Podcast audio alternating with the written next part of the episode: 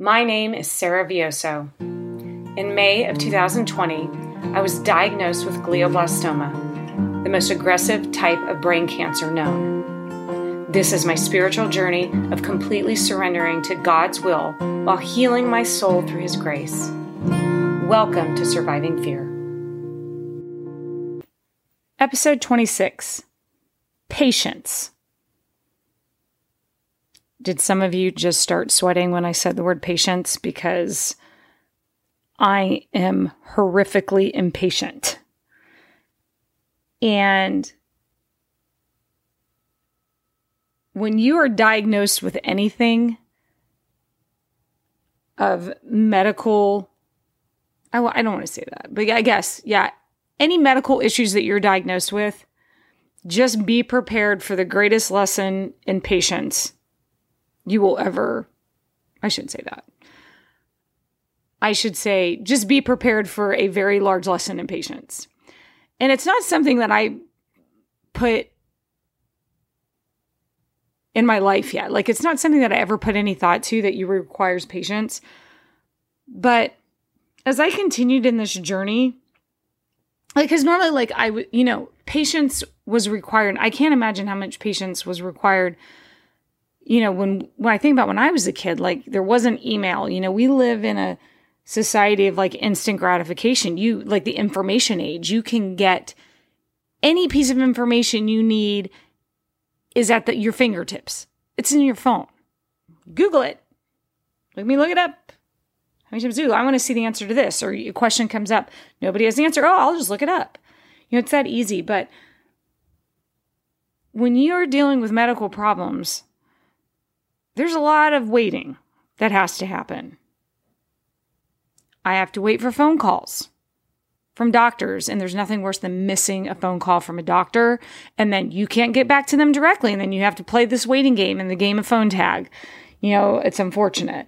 Um, you have to wait for emails. Like I was emailing my oncologist quite a bit, which I'm so grateful, Dr. N, if you're ever listening to this, I'm so grateful that even when she was on vacation, she would get back to me. Like that was really heart. I mean, so good for my heart that I mean, she's there, she's caring, and I appreciate it. I'd like to think I'm one of her all star patients because I do everything I'm supposed to do, but I also ask her a ton of questions, and I'm always so grateful for her getting back to me, usually within half an hour, if not immediately. Like, there's been times that I was emailing back and forth, and I'd say, do you have a second to talk? And then my phone would ring and there she is. I mean, she is a world renowned neuro oncologist that called me when I said, Hey, I'm just struggling with this. And she's amazing. I can't, my team at UCLA has just been phenomenal. But you have to wait for texts.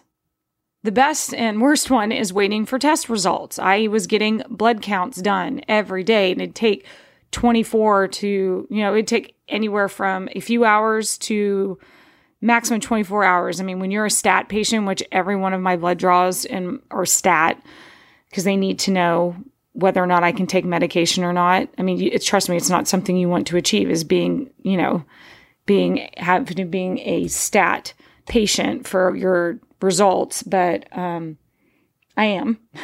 And so they you know, I luckily don't have to wait too long, but even then I'm horrible at waiting just the few hours. Um, especially the MRI results. At least the MRI results, you know, I know within I purposely schedule my MRIs so it's within 24 hours I know how it went. And I grow impatient. I actually like morph into a teenage girl it's like I feel like, you know, I'm waiting for my boyfriend to text me. And so I keep looking at my phone over and over again. Has he texted yet? Has he texted yet? Did I miss it? Like I'll go to the bathroom and I'll come back and then I look to see if my text has come in or has that have those results come in. Like I I sit there and you know, morph myself back into a nervous teenage girl. Is it there yet? Do we have the results yet? Or even a college, you know, a, like applying to college and waiting to see if I got in yet or did I get the scholarship? Or, you know, just waiting for that phone call and, or, you know, even just how did my kids do? You know, how did you do on your test? Like I would sit there and check my phone. and I text them, did you get the results yet on your final? Did you, you know, it's just, I'm I have morphed into that information age where I'm so used to having everything at the fingertips and it again, like I talked about in the last episode, it becomes an idol. It's something that's taking up real estate in my brain more than God is. You know, it's taking away my focus from trusting in his plan and knowing that he's got it. It's taking my focus away from my relationship with him and putting it on I need to know, I need to know, I need to know. I need the information right now. I actually needed it yesterday.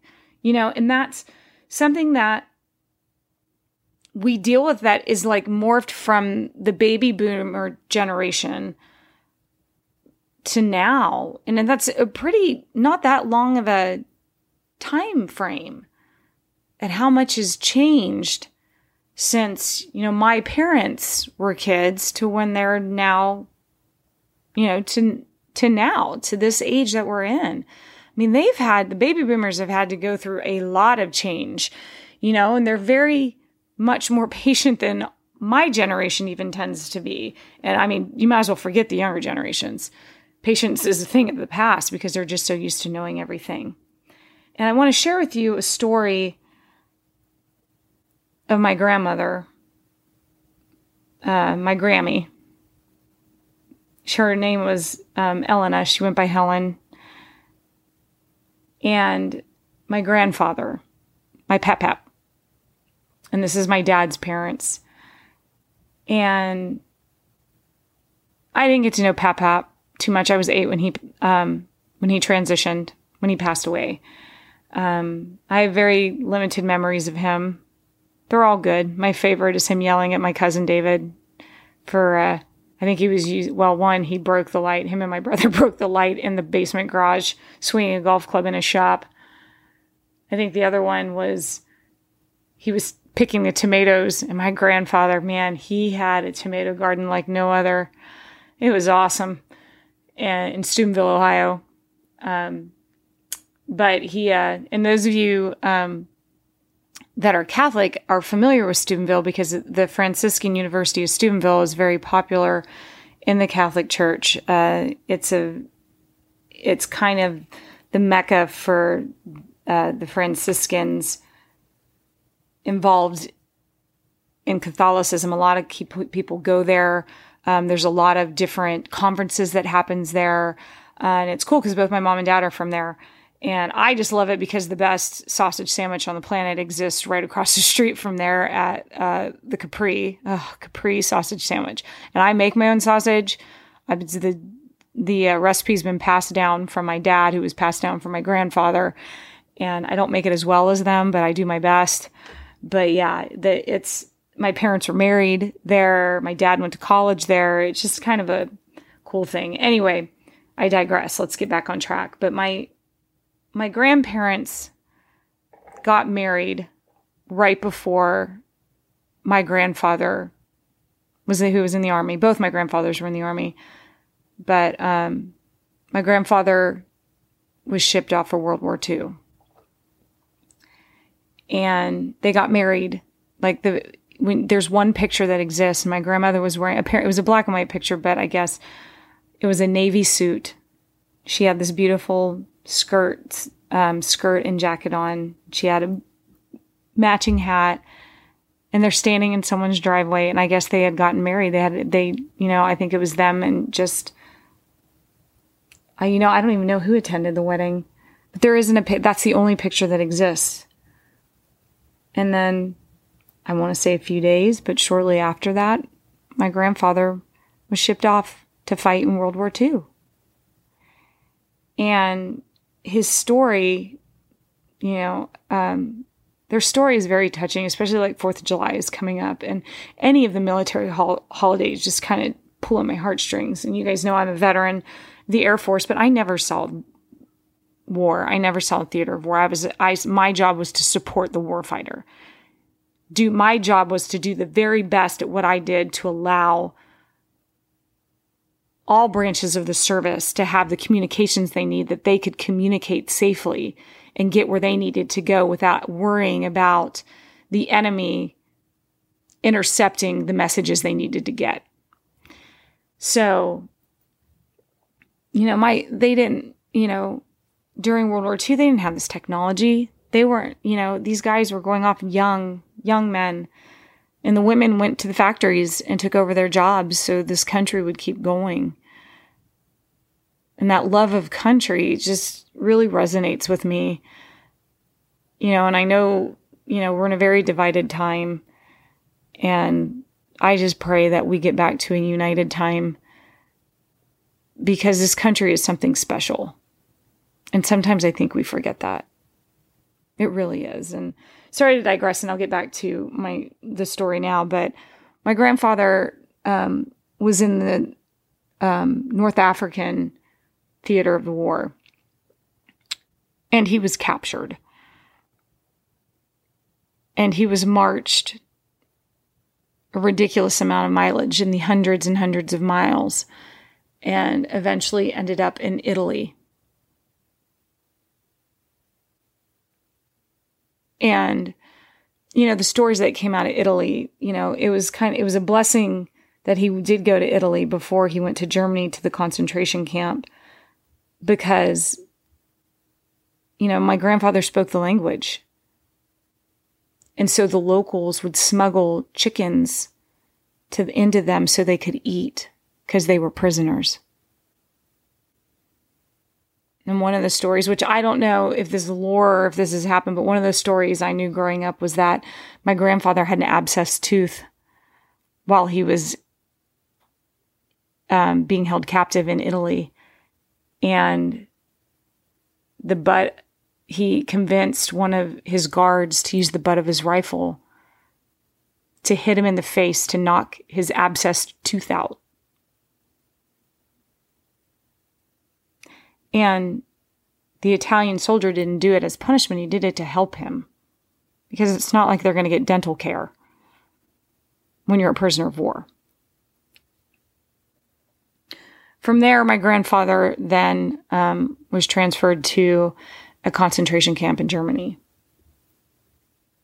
Now, mind you, he just got married to my grandmother, and she was you know, you don't you, you don't get to send emails, you know.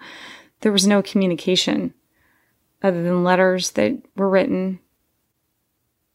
And the way they they would on the radio they would read every night the names of those that were killed in action. And so every night for two and a half years, my grandmother sat by her radio listening for my grandfather's name to hear if he'd been killed. Two and a half years. That's patience. That's a lesson in patience that we could all learn from. And that's love.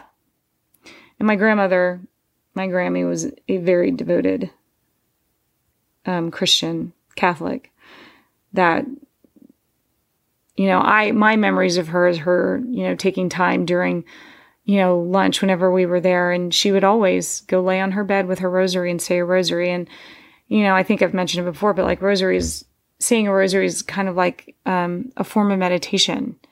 It's prayers you know so well that it centers your mind on it centers your mind on God through Mary. And I, you know, some people are confused by that. And if you're not, if you're not Catholic, you know, we don't worship Mary. Mary intercedes on our behalf. And I think I've said this before, but it's like, you know, the saints that we, you know, that we pray to, we don't, they, we're not praying to them as we would Christ. We just, you know, there's, they lived a very, godly life here and they say, Hey, can you pray for me? It's just like you asking me, Hey, Sarah, I'm having this struggle. Will you pray for me? And that's the same thing we do. Like we pray to Mary saying, Hey, can you intercede for me? Can you pray for me? Because you're the mother of God. And can you pray for me for this struggle that I'm dealing with? So it's kind of that same thing. So my grandmother do that. And such a faithful woman. till the day she transitioned over. And I can only imagine because we lost my grandfather young. He was 65. I was, I was eight when he passed. Grammy made it into her, I think she was 92 when she passed, maybe 90. I'm so sorry that I don't know that off the top of my head. I should. She was just a phenomenal woman of faith, a phenomenal woman of patience. And I've been guilty that, you know, one of the songs, when I'm, you know, one of the, my favorite songs, like a song that pops into my head a lot, uh, one of the lines in it is Strength will rise as we wait upon the Lord. Strength will rise as we wait upon the Lord. So we get stronger the more patience that we have. As we wait for to watch his plan develop, we get stronger. And I think about that and I say, you know, so that's you know, telling us live your best life. Live your best life because you get stronger. Like if you focus on those things that you're waiting for instead of focusing on living your best life, you miss out on your life. You miss out on the joys of life. And, you know, I've been guilty of living my life through cancer instead of living my best life. What are you guilty of? I've, like, say this sentence I have been guilty of living my life through blank. Insert your struggle. My struggle right now is cancer. What's your struggle? Are you guilty of living your life solely focused on that struggle instead of trying to live your best life?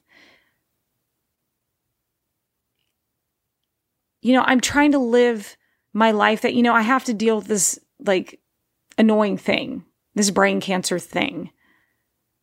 And yeah, I have to do things that deal with that. But I'm living my life outside of that. Yeah, I've got to go to doctor's appointments, got to get some blood draws. You know, I need to eat well. But my focus is how can I have fun today? How can I glorify God today? And I'd like to say I do that every day. I don't. I try really hard to, but I don't. I just encourage you that instead of focusing on what, you know, instead of focusing your energy on whatever that struggle is, Choose a laughter. Choose kindness. Choose adventure. Choose trying something you've never tried before.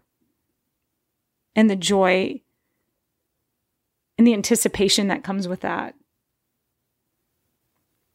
Choose family and friends. Choose fresh air. Choose fun. Choose a funny show. Choose a funny movie. Choose a fun game. Choose prayer. Choose love. Choose God's love. There are so many amazing things in this world that if you put that focus on the struggle, you miss out on that list. And that's just a very short, abbreviated list. The list is so much longer than that. I want to close out with Psalm 27, verses 13 and 14. And it says, I would have lost heart unless I believed that I would see the goodness of the Lord in the land of the living. Wait on the Lord. Be of good courage, and he shall strengthen your heart. Wait, I say, on the Lord. Thank you for listening. I'm Sarah Vioso and I'll see you at the next episode of Surviving Fear. Surviving Fear is made possible by the efforts of our executive producer, JT Henderson, writer and director, Sarah Vioso, producer and editor, Kristen Walker, artistic creator, Laura Ritchie, graphic editor, Linda Lee, and musical artist and composer, Adam Vioso.